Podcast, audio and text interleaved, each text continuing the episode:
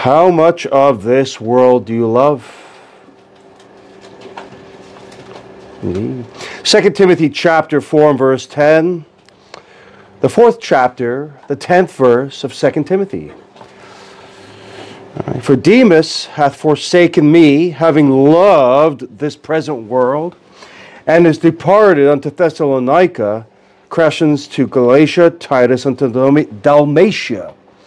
Heavenly Father, I give thee thanks uh, for the blessedness of thy word.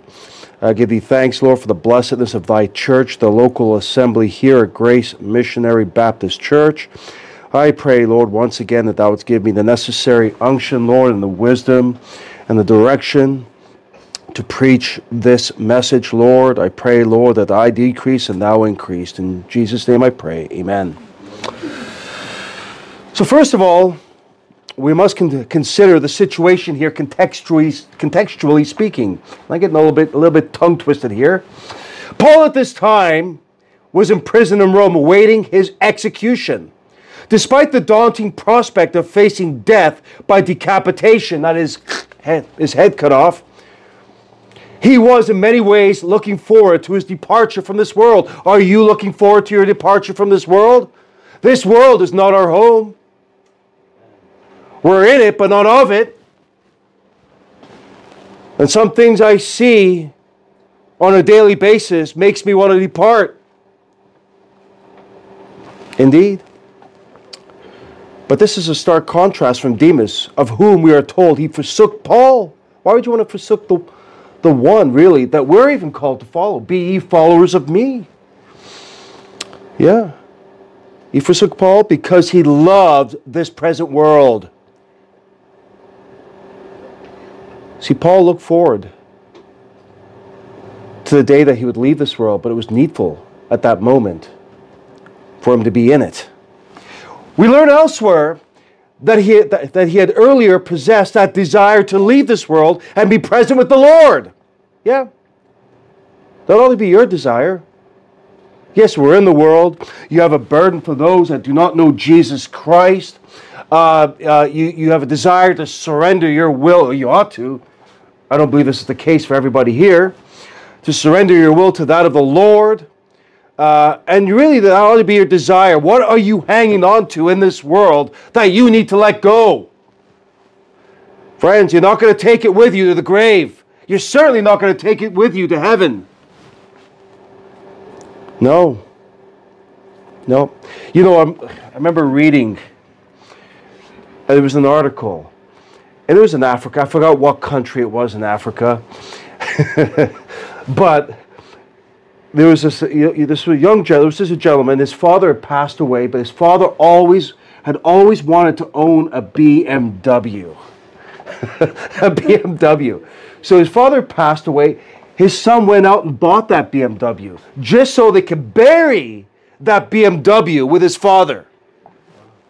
What a waste of a car, if you ask me. like his father's going to know that he has a BMW there in the grave. Absolutely not. This is what this world, uh, that's what they live for. I hear it on a daily basis.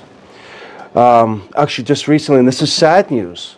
A gentleman I worked with in Oshawa, his name was uh, Keith. I forgot his last name. And this, this man was a military man. He was in his early 60s. When I knew him, when I met him uh, he was in his late 50s. He was fit as a whistle. Um, he had just retired one month and then was diagnosed with colon cancer. Not saved. He took his own life. He blew his head to smithereens. Praise the Lord, you know Jesus Christ as your Savior. You get such a, uh, uh, a, a diagnosis, probably a death sentence in this world. You know what? Death loses its sting, doesn't it? Lord, I'm gonna, it's your thy grace, thy all sufficient grace, thy timing. See, our lives are in the hands of the Lord, both saved and unsaved. It reigns in the just and, on the, and the unjust. See, the world doesn't see that. They live within the framework of the 70, 80, maybe 90 years. Andrew's father is 93. That's a blessing from God. Unsaved man you realize every heartbeat, every breath he takes is a gift of God? Well, every heartbeat and breath you take is a gift from God. Indeed. The world doesn't see that. I hear it at work. In fact, was put, this question was posed to me last year, was it? By a gentleman. His name is Caesar at work. And he said, When are you planning to retire? When the Lord takes me home. Amen. That's when I'm planning to retire. See, I, I, when it comes to Costco and that, I, I, it's in God's hands. I'm not making plans right now. It's, it's, in, it's, it's futile. I don't want to hear those words, thou fool, right? Of course, you got those people that work their tail off, multiple jobs. I'm not against working hard, uh, but they live to work and they're thinking about that day ahead, and you know what? That day may never come. There's a balance there. There's a balance. I'm not saying don't save money and things like that. You do understand where I'm getting at here. Uh, and I'm not saying don't have goals, if you will, in life. And although I do believe your goals ought to be spiritual before anything temporal on this earth, but there's nothing wrong with having goals. But remember, your life is but a vapor. It's going to fade away, it's going to pass away. Every day, live for the day and live for the Lord. Indeed. See, Paul possessed the idea, or rather, rather, he possessed the desire, not the idea, to be present with the Lord. But he knew he still had more work to do in this life. But that work was for God. It wasn't for his job. Although you can glorify God in your job by being a testimony in the workplace. No. It was for service, or to his, his service to the Lord. Now, this was a characteristic that stood out with my last pastor, Dr. Lamore. Right to the day he died, he served God. He loved the Lord. He, he toiled. Don't underestimate his influence on me, and I can't work here. I, I can't live up to that, and I don't. I don't try to because I'm not him. I'm not him. If I try to be him, I will fail. I'll be quite frank. That was a standard probably above most preachers, not let alone men. Very few could live up to that. You see, he knew God had called him to finish his course. And he was ready to leave this world. He was ready. He was ready for a long time, even before he got sick. I often, you know, you'd say, you know, you'd see what he's, you know, you'd look at this world, and you know, I, I have to think from when he became a Christian, what he was used to growing up. You the same thing. Those of you that are older, the same thing. And you look at where we are now, and like it's literally we're in the pit now. Godless, Romans one, reprobate pit, and you're looking at that.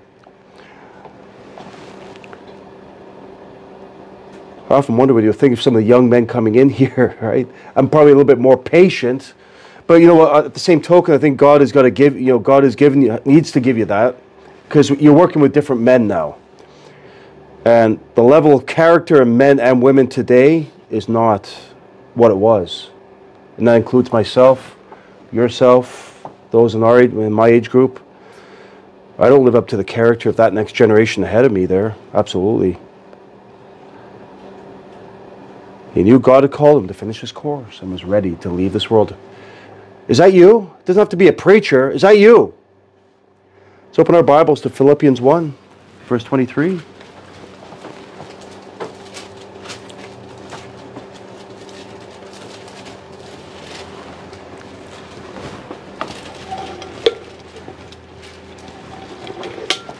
Do you love this present world? My question is how much of this world are you hanging on to? Christian, how much of it?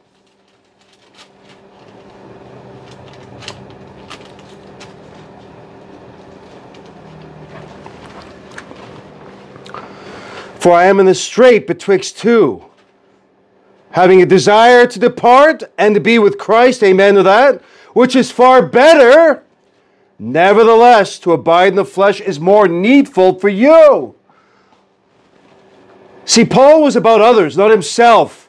Are you about others? Are you about others? Is it all about me, myself, and I. Christians can fall into that trap. Self centeredness, lovers of their own selves. See, the word translated hath forsaken in 2 Timothy 4.10 here means to leave one in the lurch, to let one down, to desert, to abandon. The Lord used the same word to describe his feelings about her abandonment on the cross. When he cried out with a loud voice, Eli, Eli, lama sabachthani. That is to say, My God, my God, why hast thou forsaken me?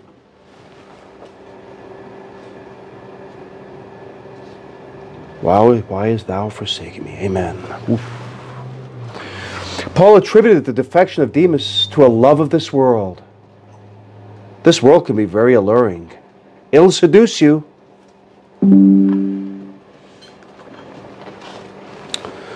Let's just uh, pop up there. You know what? I might disconnect the internet for now and then reconnect it.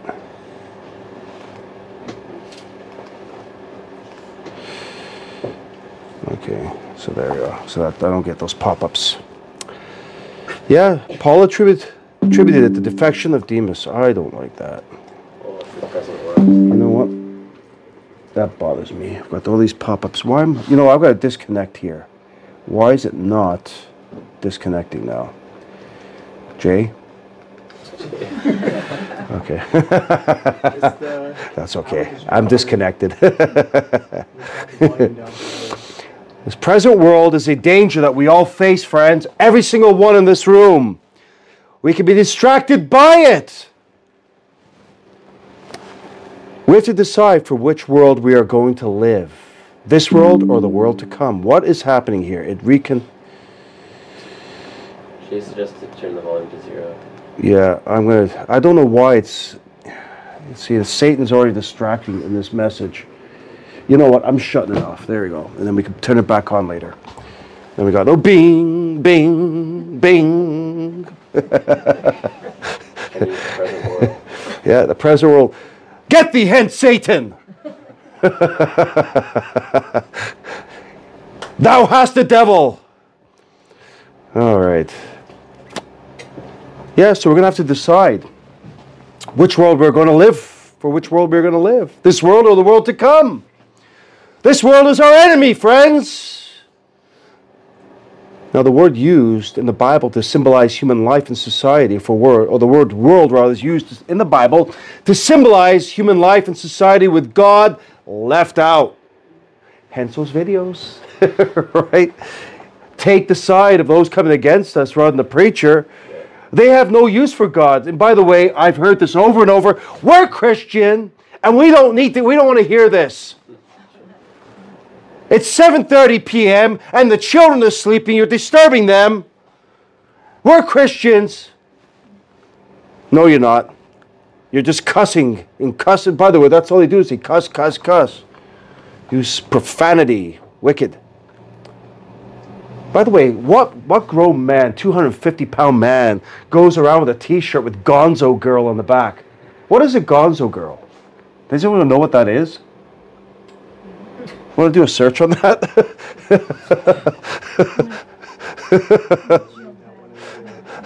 Gonzo Girl. It was a novel that was made into a movie. Okay, that's what that is. Gone Girl.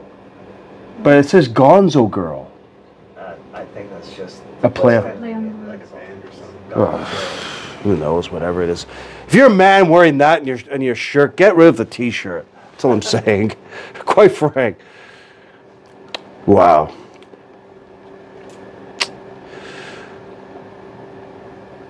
So the word world used in the Bible is used to symbolize human life in the society with God left out, loving this present world. It's talking about the system, Satan's system. It is the devil's lair for sinners and his lure for saints. Did you hear that? Paul attributed Demas' defection to crass worldliness. If Demas had cultivated a love for the world to come, he would have not shrunk from martyrdom. That was part of the reason why he went back into the world persecution. See, we're not facing that today, I, although I do believe it's on the brink. I do believe it's there. Are you willing to die for Christ? Are you willing to be put in prison for the cause of Jesus Christ? Are you willing to be separated from family, loved ones, for the cause of Christ? Are you willing to be beheaded for the cause of Christ? Are you willing to be crucified upside down for the cause of Christ, like Peter was? Are you willing to be whipped and scourged for the cause of Christ? Are you willing to be stoned as Paul? 40 times save one for the cause of Christ. Stephen, and so on. You can go through the list. Are you willing? You know, in this country here, we've lived a comfortable Christianity. We have. Don't think your personal sufferings compared to that of the apostles and the martyrs. It doesn't. It doesn't.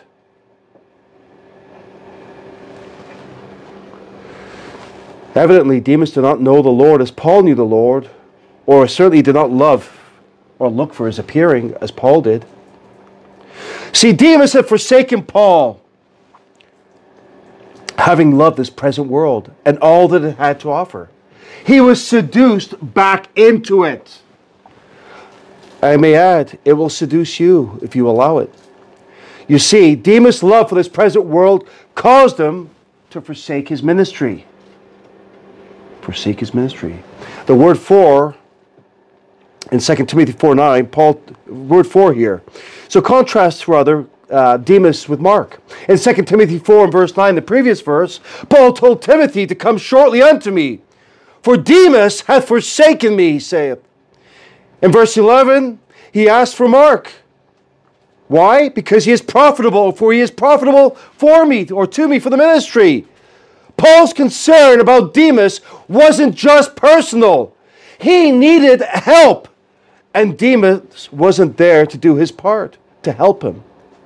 Friends, your preacher, your pastor needs help. Yeah. You know, I was talking to Luke. We have obviously, you know, we have a we have an evangelist evangelism ministry which incorporates street preaching. Well, when the Lord brought Luke into the fray, it really opened up doors to go to places to evangelize to people that would normally would not do it with. There's certain places we go that we cannot bring the ladies. I cannot even bring my children. That's how hostile. There are places that we go where I literally have women exposing their top, if you know what I'm saying. They're, they're basically exposing their breasts. Men literally pulling down their pants and exposing themselves. I can't have them there. I don't even want the ladies there. You have people spitting on us, destroying equipment, being aggressive. And by the way, it's not provoked. The gospel provokes it. If you actually listen to how, our, how we preach, it doesn't start out that way. It doesn't start out that way. People just look at a particular incident and then they say, well, and then they take sides. By the way, I do, I do believe in sharp rebuke, even of the lost. I don't, you know what? We've been effeminated. Men have been effeminated in their approach to preaching, whether it be behind the pulpit or out in the street to reach the lost. This mealy mouthed approach. Not every situation is a woman at the Samaritan woman at the well situation. There are times of that. Like, there are times when that will happen, obviously. And of course, you minister differently, accordingly.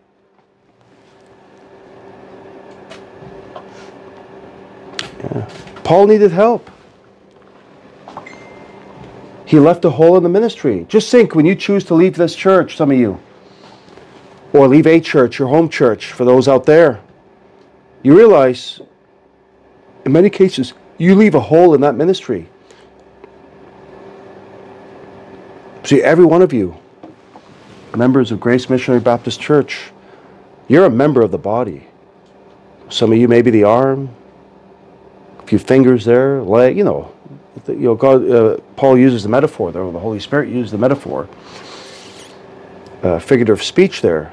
You know, imagine the body with a couple of arms cut off. It's maimed. It'll function, but it, it won't function as it ought to function. And of course, the others now have to make up the difference.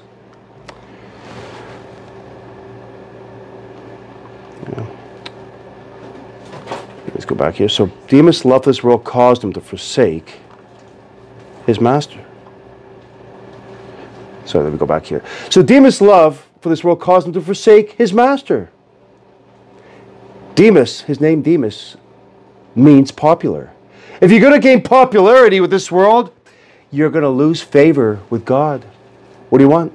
To impress man? Impress your boss? No, obviously you want to be a testimony for your for your for your boss. Obviously, you do want to be, and you want to you want to be submitted to their authority, according to Ephesians six and I believe verse five. If I'm wrong on that reference, just let me know. But I believe I am. Yeah.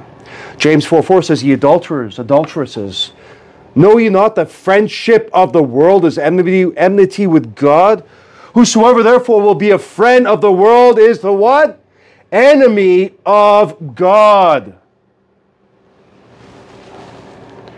Demas' love for this present world caused him to forsake his mentor. Forsaken me. That's what Paul says.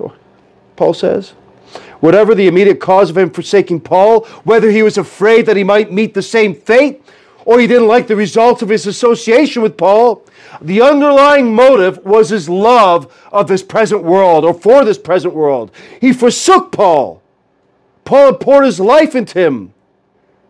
This wasn't a defection like Mark's early return to Jerusalem. He actually departed for his love for this world. In other words, he went away from him. This is what Mark had done initially. This was a forsaking, friends. To forsake means to renounce and turn away entirely. Are you on the Lord's side or the world's side, my friends? Demas' love for this present world caused him to forsake his mentor. Demas' love for this present world caused him to forsake his mandate.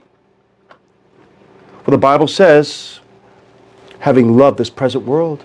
Titus 2 and verse 12 says, denying ungodliness and worldly lust, we should live soberly, righteously, and godly in this present world. Did you hear that? If your heart's turned toward Sodom, toward the world, toward Egypt, it's not Sodom, toward Egypt, that's what Egypt, Egypt is a type of the world, then you're not going to live soberly. You're not going to live righteously. And you're not going to live godly in this present world. You see, there's an element of self denial in discipleship. Are you a disciple? Or a bystander. There's an element of self denial and surrendering one's will to the will of God. Where are you in your walk? Matthew 20, 16, verses 24 through 26. Then Jesus said unto his disciples, If any man will come after me, let him deny himself and take up his cross and follow me. He's speaking to believers here.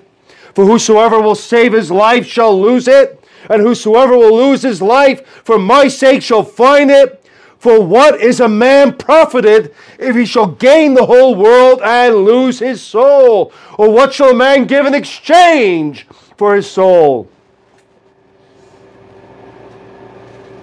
Look at how many people, what they've given in exchange for their soul. You know, the higher up the pyramid, the more you give in exchange for your soul. Every movie star you worship have sold their soul to Satan to gain everything that this world has, uh, has to offer. Every sports hero, your favorite basketball player, your favorite soccer player, your favorite hockey player has sold their soul in exchange for this world, what this world has to offer, what the devil Trust me, if Satan can offer the Lord Jesus Christ all the kingdoms of this world in exchange for his worship, God Almighty, his creator, all the kingdoms of this world, if you would just bow down and worship him, he's going to offer it to you. Yeah. Or what shall a man give in exchange for his soul? There is a reason for this denial. For Galatians 1 and verse 4 says this, who gave himself for our sins that we might that he might deliver us from this present world according to the will of God and our Father. You see, Demas ignored Colossians 3, verses 4, 1 to 4, to set his affection on the things above. He ignored that. Are your affections on the things of this world or above? He lost his sight of the Lord's appearing and the judgment seat of Christ. He messed up on 2 Timothy 2 and verse 12, where it says, If we suffer, we shall also reign with him. I want to repeat that. If we suffer, we shall all we shall also reign with him. If we deny him, he also will deny us. Strong words there. Demas' love, Demas's love for this present world will cause him rather to forsake his brethren. Demas's love for this present world caused him to forsake his brethren. The phrase here is departed unto Thessalonica. He wouldn't find any comfort in the church of the Thessalonians. They suffered persecutions and tribulations for the kingdom of God. It was a persecuted church. We're not. We're comfortable here. You have it easy. Even during COVID, you had it easy. And you know what? We even failed there. All of us. Second Thessalonians 1, verses 4 and 5, so that we ourselves glory in you in the churches of God for your patience and faith in all your persecutions and tribulations that you endure. We need persecution here. We need some tribulation here. I like to see how many will truly endure. Verse 5, which is a manifest token of the righteousness of of the righteous judgment of God, that ye may be counted worthy of the kingdom of God, for which ye also suffer. You contrast these verses for the uh, contrast these verses to the Christianity that you and I live, and we we fall, we fail in comparison. You see, he didn't go there looking for a good church that loved God and waited for Christ. Demas didn't go there for that reason.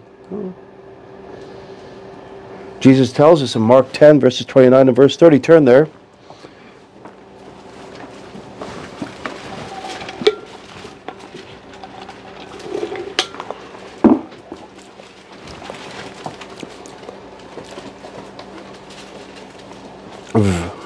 Mark 10, verses 29 and 30. Verily I say unto you, there is no man that hath left house or brethren or sisters or father or mother or wife or children or lands for my sake and the gospel's, but he shall receive an hundredfold now in this time houses and brethren and sisters and mothers and children and lands with persecutions and in the world to come eternal life. Amen.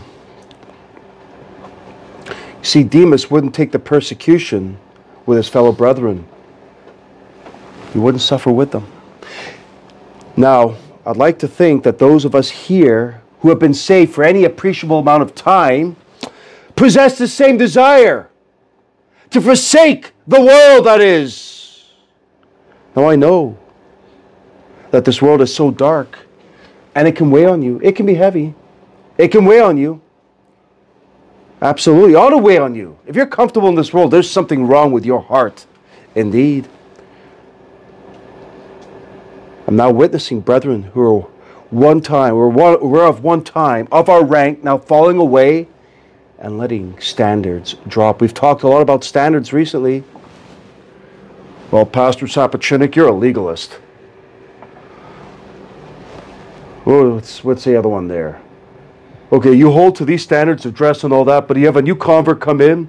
Are you going to hold them to the same standards? Are you going to look at them uh, more differently? No. I understand there's grace. I understand there is a process of sanctification as you grow. And not everyone grows at the same rate. Not everyone submits at the same rate. Some people have difficult difficulty giving up certain things as they walk with the Lord, and it's a gradual process. Whereas others will literally say, "Okay, the Bible says this. I'm gonna, you know what? I'm gonna throw that away." Some people takes time. I understand that, absolutely. That's talking out of both sides of your mouth, by the way, when you hold to that kind of a view. It's very dangerous, actually. It's like saying, I have standards, but let's not talk about those standards. That's what he's saying. Let's not talk about those standards. I have it.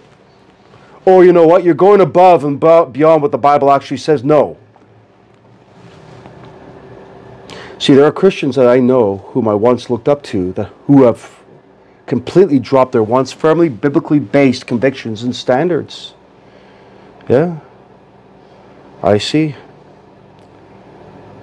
You know, my first pastor, and I'll be blunt here, you know what? When you started getting into, well, first of all, this is where it started EDL, JDL, and then you got the Hollywood movies. That crept in. So, mom and dad watching Hollywood movies, then opens the door for the children to watch Hollywood movies. Okay, you've got VidAngel, so you cut out the cursing, you cut out all, you clean it up a little bit, but it's, it's the same level, leaven rather. It's going to affect your walk spiritually. It's going to affect your children spiritually. You really have to guard. There's nothing in neutral. And this is not a time of slagging my first pastor. It's just pointing out the spiritual deficiencies.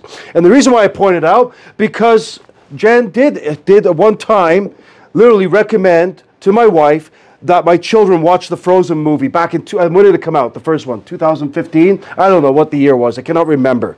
And I remember telling my wife, I said, you know what? You know, I don't like this idea of the children watching these movies. I had not known at that time what the Frozen was about, but I did know that Walt Disney was a 33rd degree Freemason. So the Luciferian and the occultism that he was into would certainly manifest itself in the movies. Not to mention some of the filth when you actually see some of the subliminal messaging and you slow down by frame by frame and the filth that's in it and what they suggest. And now, of course, their, their promotion of LGBTQ plus, sodomite agenda and all that. Why would you want to let your children watch that nonsense? It is satanic. I'm saying I'm speaking generally here. By the way, in your marriage, in your marriage, we have another married couple here. You're the head of the home. The buck stops with you. And you need to submit to him. You may not agree with what his decision, but you need to submit to him. And by the way, if my, my not that my wife will, but she suggests a Disney movie and he says no, you don't watch that movie. She's not the head of your home. I'm not even the head of your home. He is. Absolutely. If I see something, I'll talk to you. You know that. I'll address it.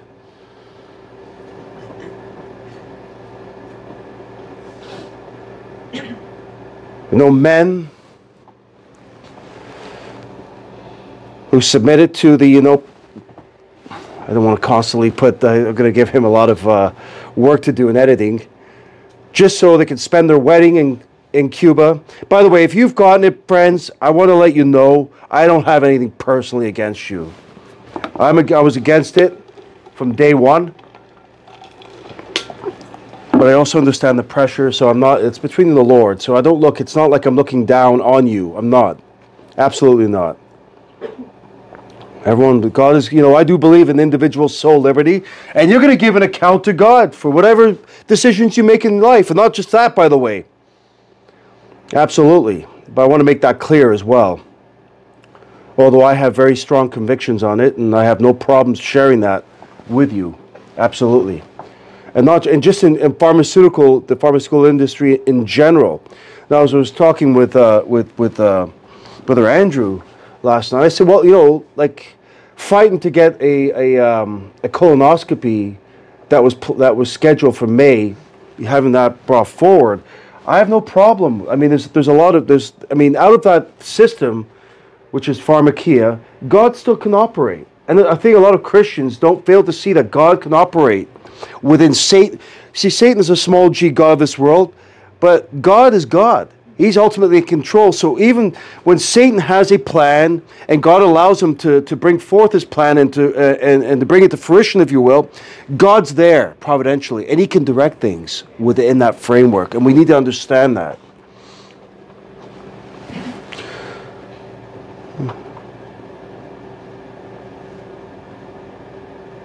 Yeah, so my my wife had that recommendation to watch the Frozen movie, which openly, by the way, promoted the LGBT uh, agenda of perversion.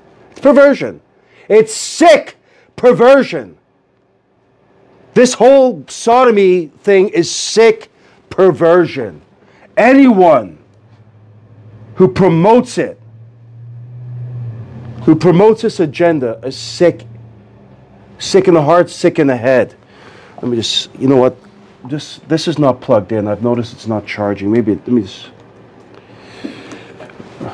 Let me see if I can get that in there. Yeah. Oh, now it is. It just wasn't in properly. Yeah. We have one. There was one man with a with a. His name is Dave Bailey. I'll name name names. I don't care. He had the orange uh, orange T-shirt. The Ever Lives Matter. He's a middle-aged man. He's probably around 60, 65, I would say. Uh, and he attended pretty much all, except for one, I think, the drag queen story hour in uh, in uh, events held in our, our, Durham regional libraries in Durham region there, and we went to preach at a few of those. We did, and uh, I, I just to this day I don't know how you can defend grown men, not even dressed like women, like or whorish women. They're literally they they look they they're, they're they they dress and they, they paint their faces like the very devils that are inside of them. That's the only explanation I can say. Not even like that. It's not. It's even beyond a violation of Deuteronomy 22 and verse 5. It's literally they're depicting the like they're literally a physical depiction on this earth of the very devils that are possessing them. Absolutely. Yeah, that recommendation caused a check in my spirit. I had discernment, even though I didn't know the whole, every nook and cranny behind it. I knew about Walt Disney and all that, and I knew about the Freemasonry connection and all these things. And you know, you know, I do believe, and this is my firm belief. Once you're given over to these things, if you're given over to Hollywood, sports idolatry, what that does is, if whether you're be a preacher or just a Christian that's given over to that in any capacity, now your, your, your, your ability to discern now has been hindered, to truly discern.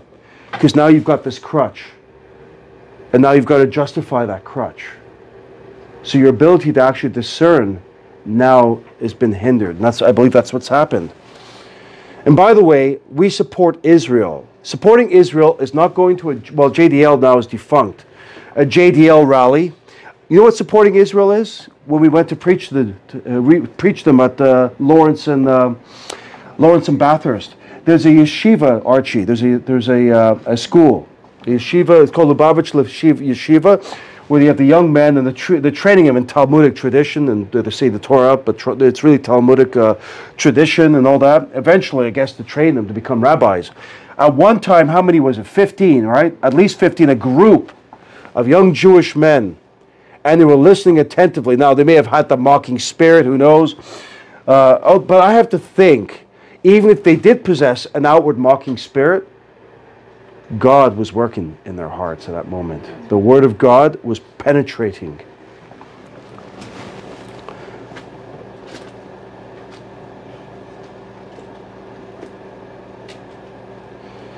Yeah, I've looked up to certain people, in my, and it, it obviously the reason why is because he once had standards, at least,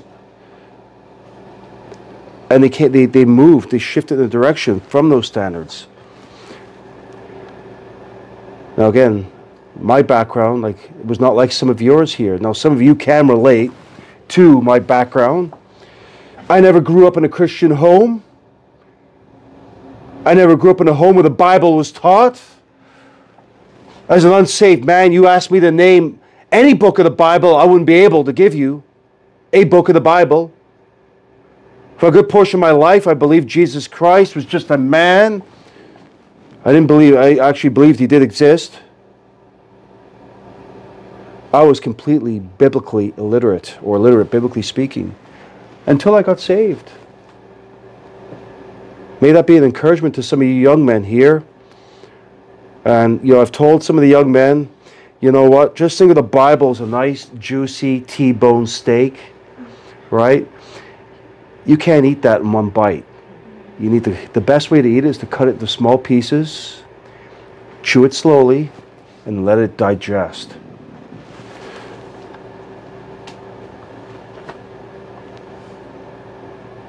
See, Disney is debased.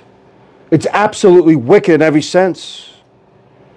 Last year, this wicked company launched a Pride Collection line of clothing in support and celebration of the LGBTQSI plus plus plus whatever alphabet letter their community, biblically known as the sodomite community. I call them that. Sometimes I could I could shift over from the biblical language to just simply call them queers, but they're sodomites. Sodomites. I remember Dr. Lamore uh, when we were downtown preaching that time. Was, it's not in the video, but he was talking to a young man who happened to be a sodomite and he says, well, he, he, he was telling Dr. Lamore, well, I'm gay. He says, no, sir, you're a sodomite. you're a sodomite. He goes, I'm gay. And he says, no, no, sir, you're a sodomite. I just like, it's just that cool, that, that, like that calm and cool, you're a sodomite. The Bible says you're a sodomite. I loved it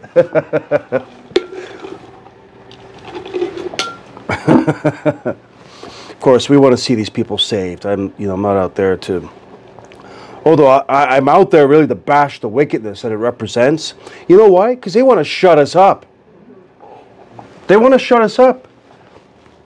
Right now, us Bible believing Christians are in the closet, vacated by the queers, the sodomites. Yep, we're in that closet. I have no problem coming out, bashing down that door, Just like we ought to bash down the gates of hell that will not prevail against us? No. See, Disney introduced this new line of clothing, which is not so now. Basically, it was its Disney's adversarial response to Florida's parental rights and education bill that was introduced last year. See, Disney is known for incorporating queer and perverted character the- and themes in its children's animated series and programming. Absolutely. Why would you let your children watch this garbage? And Christian parents are doing it. They're embracing it. In fact, I'll go one step further. Star Wars. Why would you let your children watch this garbage? It's the occult. You got Freemasonry all over Star Wars, Luciferianism. That's what Freemasonry is. It's Luciferianism. It's the worship of the pre fall Lucifer. You know, in their eyes, Lucifer got the short end of the stick, and therefore he ought to be worshipped. They're deceived. They're going right to the lake of fire with him. How many messages are you going to hear incorporating Freemasonry into the message? Amen. Here's a quote. The Disney Pride Collection was created by the LGBTQI plus employees and allies at the at, and allies rather at the Walt Disney Company and is a reflection of their incredible contributions and place at the heart of the company. That's what Disney said. We stand in solidarity with our alphabet community everywhere. Well, they're going to be judged on that wickedness, I'll tell you that. But not boasting here.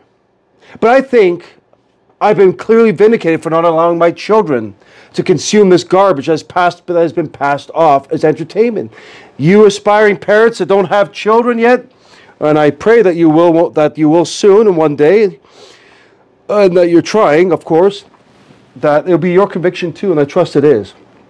Absolutely. And of course, those who are aspiring to get married, by the way, doesn't matter your age. Now, some of you, let's face it, you're probably you're past the age of childbearing, but you're not past the age of the Lord bringing a husband into your life. You know, there's one preacher up in Ottawa there, you know, the, uh, Pastor Johnson. Uh, is it Johnson or Johnston? I always get mixed up with that. Johnson. Yeah, I always get mixed up with the, whether there's a T in there. I, I, you could ask me a thousand times and tell me a thousand times, I'll still forget. But you know what? Like after the first Mrs. Johnson went home to be with the Lord, within a year, I think he, you know, at the camp there, the Baptist camp there, he met the second Mrs. Johnson. And uh, what's her name again? his wife, his name, I forgot. Oh, I tell you, I'm really bad with names. No, no, it's not Alma. No, no, no, no, it's not Alma. I forget her name now. Remember the name of that Roman Catholic church? Oh yeah, who's Our Lady? Uh, what is it called? Dave? Saint Rose of Lima. I, I tell you, when it comes to certain things, like Saint Rose of Lima.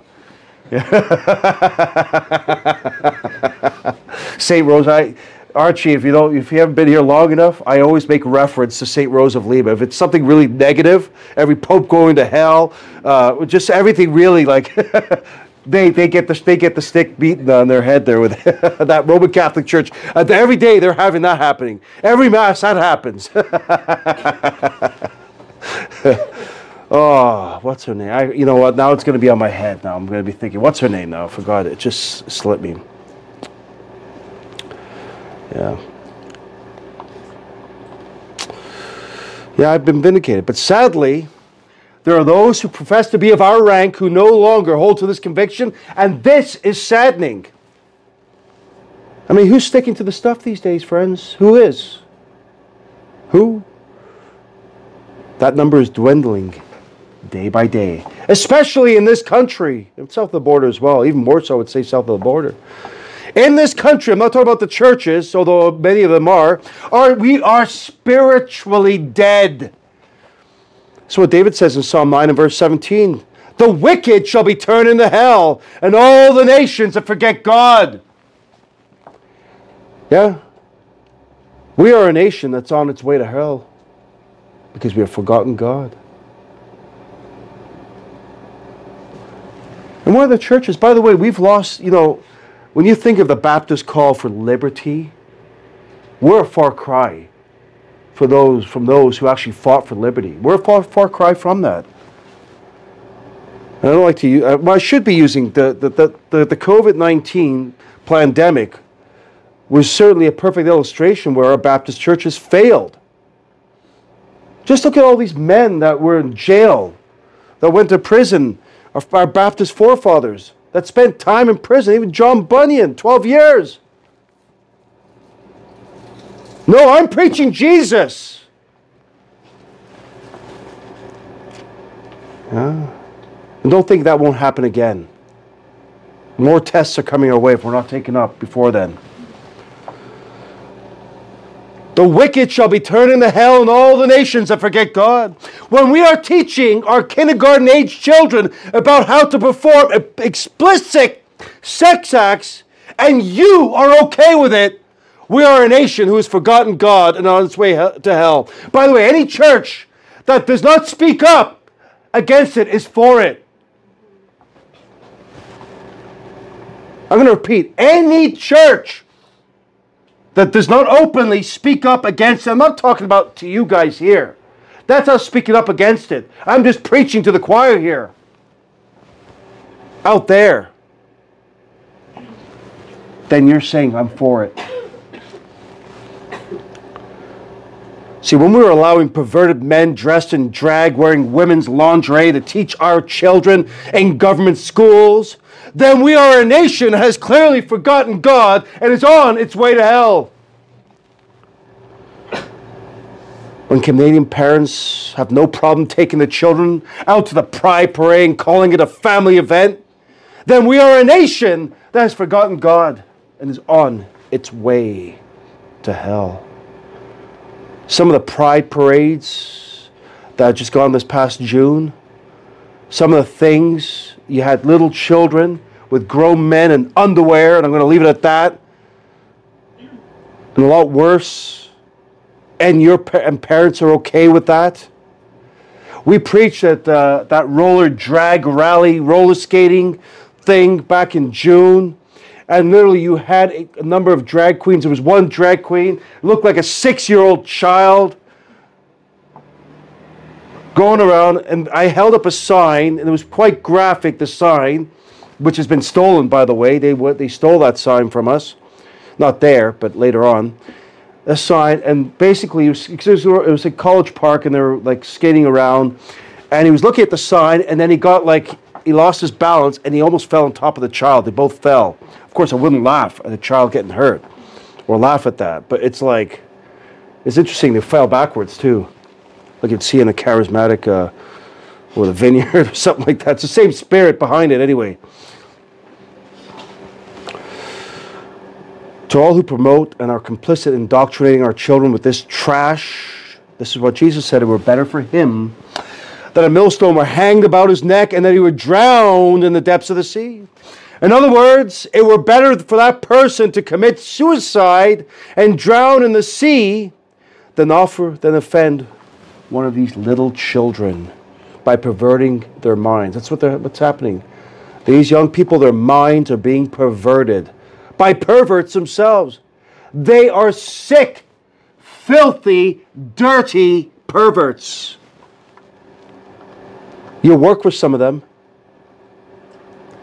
When our Prime Minister, Justin Trudeau Castro, believes that it is okay to kill our babies in the womb, calling it a woman's choice to do with her body as she so chooses, without recognizing the rights of that little precious soul inside of her, and we are okay with it, you are okay with it, then we are a nation that's forgotten God and is on its way to hell. California, as we speak, of taking this one step further by making it legal to kill babies after they're born. That's that's it's whether it's before or after, it's murder.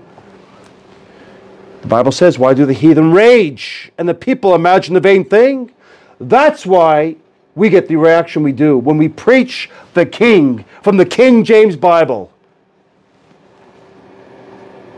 See this book here? Got power. You know, I, don't know if we have any modern versions here, but you get the ESV, NIV, whatever, NASB, no power. People get saved reading that, but there's no power in it. It's a butter knife. That's why they get riled up. That's why they're triggered. That's why that sodomite police officer had to take the equipment, even though we turn it down in compliance with what he demanded.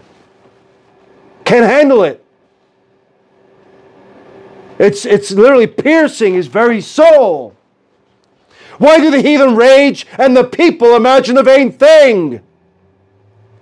So many illustrations there with that statement, right? That, that rhetorical question. The kings of the earth set themselves, and the rulers take counsel together against the Lord and against his annoying, anointed, saying, Right, and this is what they're doing right now. This plan for a Luciferian great reset, this plan for a new world order, this plan that the WEF and all others and, and the Vatican, you can just you know you can just pile them all up together. This build back better is basically the kings and the rulers taking counsel against the Lord and against his anointing, saying, Let us break their bands together. You know what? Uh, break their bands asunder and cast away the cords from us. You know what that means? We're, we're going to loose these shackles. Do as thou wilt, is the whole of the law. That's what he's saying. That's what the world's saying. He that sitteth in the heavens shall laugh. It speaks of lawlessness, by the way. That's what it, lawlessness, the mystery of iniquity iniquity shall abound. That's what that, that, that's what that verse is speaking of there. Right? Taking counsel together against the Lord and against his anointed, saying, Let us break their bands asunder and cast away their cords from us. He, but listen to this, he that sitteth in the heavens shall laugh. Just thinking about they have this elaborate plan, and God's like, look at that. You could take it to, you know, right? You, you could bring it down to when we're out ministering in the streets. you know those guys that spilt coffee over you? or oh, those those the, that these dumb videos that they make in response of how not to do it. That that's how it is. Yeah. He that sitteth in the heaven shall laugh, the Lord shall have them in derision. Then, oh, watch out, it's coming, it's coming. Then shall he speak unto them in his wrath and vex him in his sore displeasure. Amen. That day is coming. It's coming soon. We're in the 11th hour. Probably a few probably a minute before midnight. The clock's about to turn. And God's going to say, you know what? Enough's enough. You know, the Tower of Babel is going to be rebuilt. It's almost there. I'm, I'm figuratively speaking. You realize that? It's almost there. And then God said, Enough's enough. Then shall he speak unto them in his wrath and vex them in his sore displeasure. Just thinking about this, you know, my wife, we were talking about this last night. And what was it? We were, I was reading something on, oh yeah, we are watching that little brief clip about, um, or at least I was watching that clip about this tech, life extension technology and the nanotechnology and all these, these scientists and that behind it. And, uh, you know, they're really like pushing for this. How, how would it be wonderful that, you know, you can live, you know, even one scientist said in Scientific American, it's actually a, a quote, he says, well, you know, you could live technically with this up to 20,000 years, but definitely a thousand years. But their problem, their issue with this is it will only be available for a select few elite. And I'm thinking, now, you fools, it won't even last three and a half years. And you look through the, the, the seven year tribulation there, and you, you, you think these people literally having this extended life with all this nanotech, this transhumanism, this nanotech in their bodies, uh, and now they've got this potential now to repair uh, vessels, you name it, you know, cells and so on and so forth. Yet their body is still in its fallen, sinful, sin-ridden, cursed state. Just think about that. Wow. And I think about during the seven year tribulation that you know the Bible says, you know, for that first five months, men shall seek death, but it shall flee from them. I'm wondering if this transhuman technology will be incorporated into that. Men shall seek death, and it shall flee from them. Of course, in Revelation 16:2, where they have this uh, uh, uh, grievous, noisome sores, that, and then you know they're gnawing on their tongues. Oh, wow. Then shall he speak unto them in his wrath and vex them in his sore displeasure. See, friends, this is what Demas left for Paul. And sadly, many Christians have been seduced in like manner. Is this you? Is it? Look inside. The lust of the world, it can be seducing. We are truly living in the days of Lot as Jesus foretold. Now let's go back to Paul in our text from 2 Timothy 4 and verse 10. Paul was effectively awaiting his departure from this world.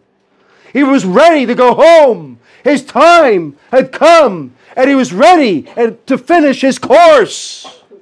He had run the race. So, this was his final epistle. In verses 6 and 7 of the same chapter, he tells us this For I am now ready to be offered, and the time of my departure is at hand. I have fought a good fight. I have finished my course. I have kept the faith. My dear brothers and sisters here, can the same be said of you? Can it? The Lord were to take you home today. Can you truly say, I am now ready to be offered? For I have fought a good fight, I have finished my course, and I've kept the faith. Can this be said of you? Be honest.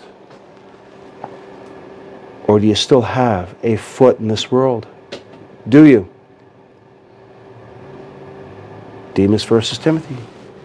Demas was at one time one of Paul's co workers. He had ministered with Paul in Colossae, Colossians 4 and verse 14, and he was mentored in Paul's epistle to Philemon. Colossians 4:14, Luke, the beloved physician, and Demas greet you. He was with them. Philemon 1 verses 23 to 25. There salute the Epaphras, my fellow prisoner in Christ Jesus, Marcus, Aristarchus, Demas, Lucas, my fellow laborers. Lucas is Luke. The grace of our Lord Jesus Christ be with your spirit. Amen. You know, Paul never shied away from naming names. I don't have a problem naming names. He wasn't some pragmatic, mealy mouthed preacher who was a friend, afraid rather, of offending people. Sometimes you need to be offended when it comes to the truth of this Bible here, this King James Bible I'm holding up. People need to be offended sometimes, whether it be Christians or the lost out there. I don't care if my Bible offends you. If it does, I'll offend you more and more until it sinks in to your wretched heart.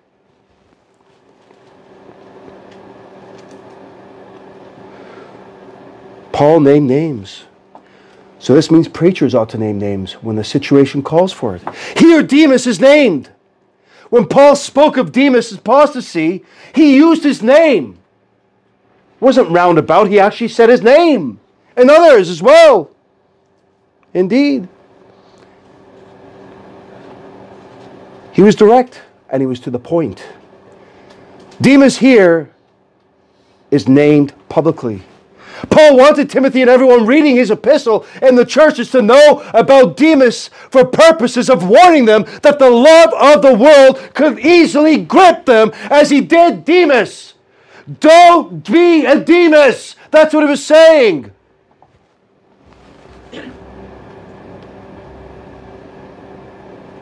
He wanted everyone to know about it as sharp as a sharp public warning. Demas forsook Paul. Demas forsook God's calling, but he forsook Paul. When a man departs from God's call in his life, he forsakes his fellow church members and co workers. Think about all the people that have left Grace Missionary Baptist Church, even my first church, Toronto Baptist Church, People I'm talking about who actually walked with God, who were once on fire for God, and walked away. Never to come back. Some never came back. I'm not talking about to the church, came back to the Lord. And then they publish it on social media.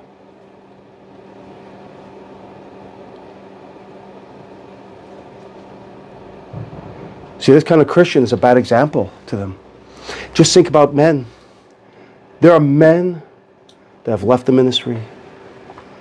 We know of one, right? I know from my from my first church there, we sent out a man to plant a church up in Shelburne. Left his wife, firmly in the world now, espousing new age nonsense publicly. That man was not saved. I knew it. There was a check in my spirit. Try to convince me out of my salvation. You gotta when you when you teach repentance, you better teach it right. You know, like it's one thing to call out easy, quote unquote, the believism, the believism, this antinomianism and all that. That's that's right. We ought to call that out. But there's a flip side to that where you turn the doctrine of repentance into a work and it becomes a work salvation. That is dangerous. Yeah. Still pray. The wife and three children are serving God. That is devastating. I'm not gloating in that. But praise the Lord, the work up there is continuing. And, you know, I don't know details, not in my business, but it's continuing and it's, you know, there, there, there's a structure in place to call another pastor whether they have or not. And that's praise the Lord for that. It didn't die. Didn't die. See, Paul tells us the secret of Demas' heart. Now, we don't know what Demas told other people. The Bible doesn't reveal that to us. Perhaps he told him that he needed to pay off some debts, who knows? Perhaps he told him that he was weary and needed rest. Perhaps he, perhaps he told him that Christ's service was too hard and that he needed a break. Perhaps he told him that someone had offended him, who knows? Perhaps he told him that Paul was too strict and too hard, too narrow, so he needed to loosen the shackles a bit, who knows? You're too narrow. Your standards are too narrow.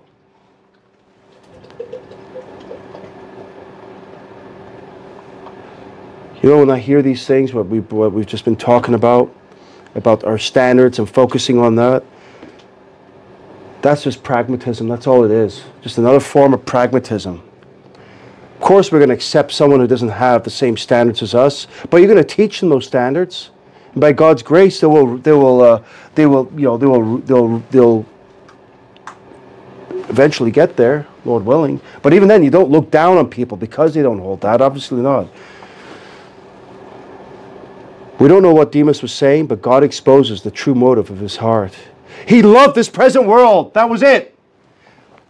And the world is described in 1 John 2 and verse 16 as, quote, the lust of the flesh and the lust of the eyes and the pride of life. Three enemies. Three enemies to your walk with the Lord. Three enemies of the soul. The lust of the flesh, the lust of the eyes, what you see. So, lust of the flesh is your simple desires, right? Lust of the eyes, you look at it, now you desire it. And the pride of life, and I've often used this, this uh, illustration. I had a manager, his name was Chris, when I was a deli supervisor and then manager, and he, he had long hair, long mane, you know, and he would walk around like this. He walked, you know, down the aisles, and he would stop. no. but I'll be walking right into uh, to to Luke there. Yeah, it was literally that was him. the pride of life. More pride than the peacock with his feathers spread out. First John 2, verses 15 through 17. Well, I'm going a bit longer, so we're not watching Third Adam today. yeah. Going to have to give this a close soon. First John 2, verses 15 through 17. The Bible says, uh, I will read it now. Love not the world. That's a command. Love not what? The world, neither the things that are in the world. So don't just love the system, don't love the things. I love golf, man. You know what? I want to go see that baseball game. Come on, church, let's go out. I got to be careful with the next uh, thing. Yeah. Man, did you see what he did in that football game yesterday? The Buffalo Bills? I hear that at work. Like literally half an hour, like conversations are constantly about names. I don't know the names of the football players, nor do I care. For yeah, neither things. If any man love the world, the love, the, the love of the Father is not in him. For all that is in the world, the lust of the flesh and the lust of the eyes and the pride of life, is not of the Father, but is of the world. And the world passeth away, and the lust thereof. But he that doeth the will of God abideth forever. See, Demas loved this present world. We know that this didn't happen overnight. It doesn't happen overnight with us either, but it's a gradual process. Backsliding is a gradual process. It takes time. But before you know it, you find you find you have found yourself deeply entrenched in the pits. Demas had loved the world secretly in his heart for some time. Obviously, he did. He pretended to love Christ and to serve Christ, but his real love was for the world. Instead of rejecting that love and turning from it, he secretly nurtured it and finally until he finally succumbed to it.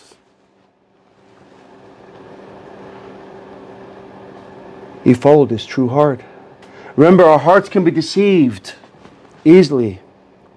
Yes. We can easily deceive ourselves by finding ways to justify our lusts I've just spoken about that. You can find ways to justify your lusts.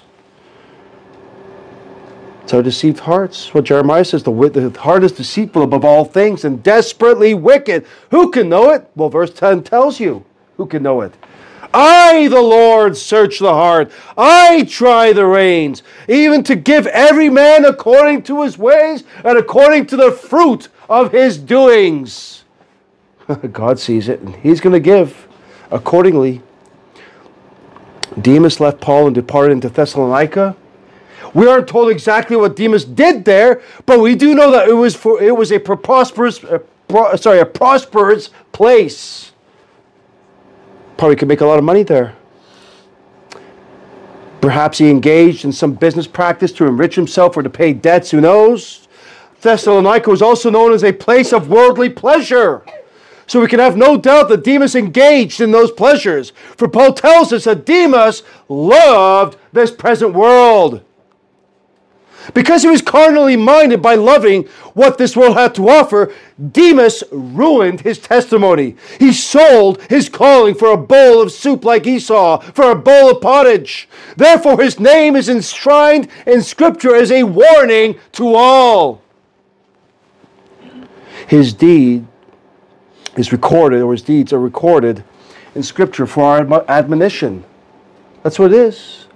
Demas love this present world, so don't love it.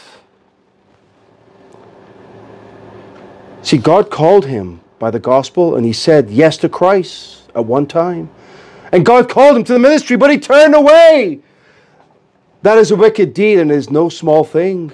The call to the ministry is something that you do not take lightly. In contrast, we see Timothy. He remained steadfast to the end. He continued to be Paul's faithful co worker. He kept the faith. He soldiered on in God's power and might. He never turned aside from God's calling, not once.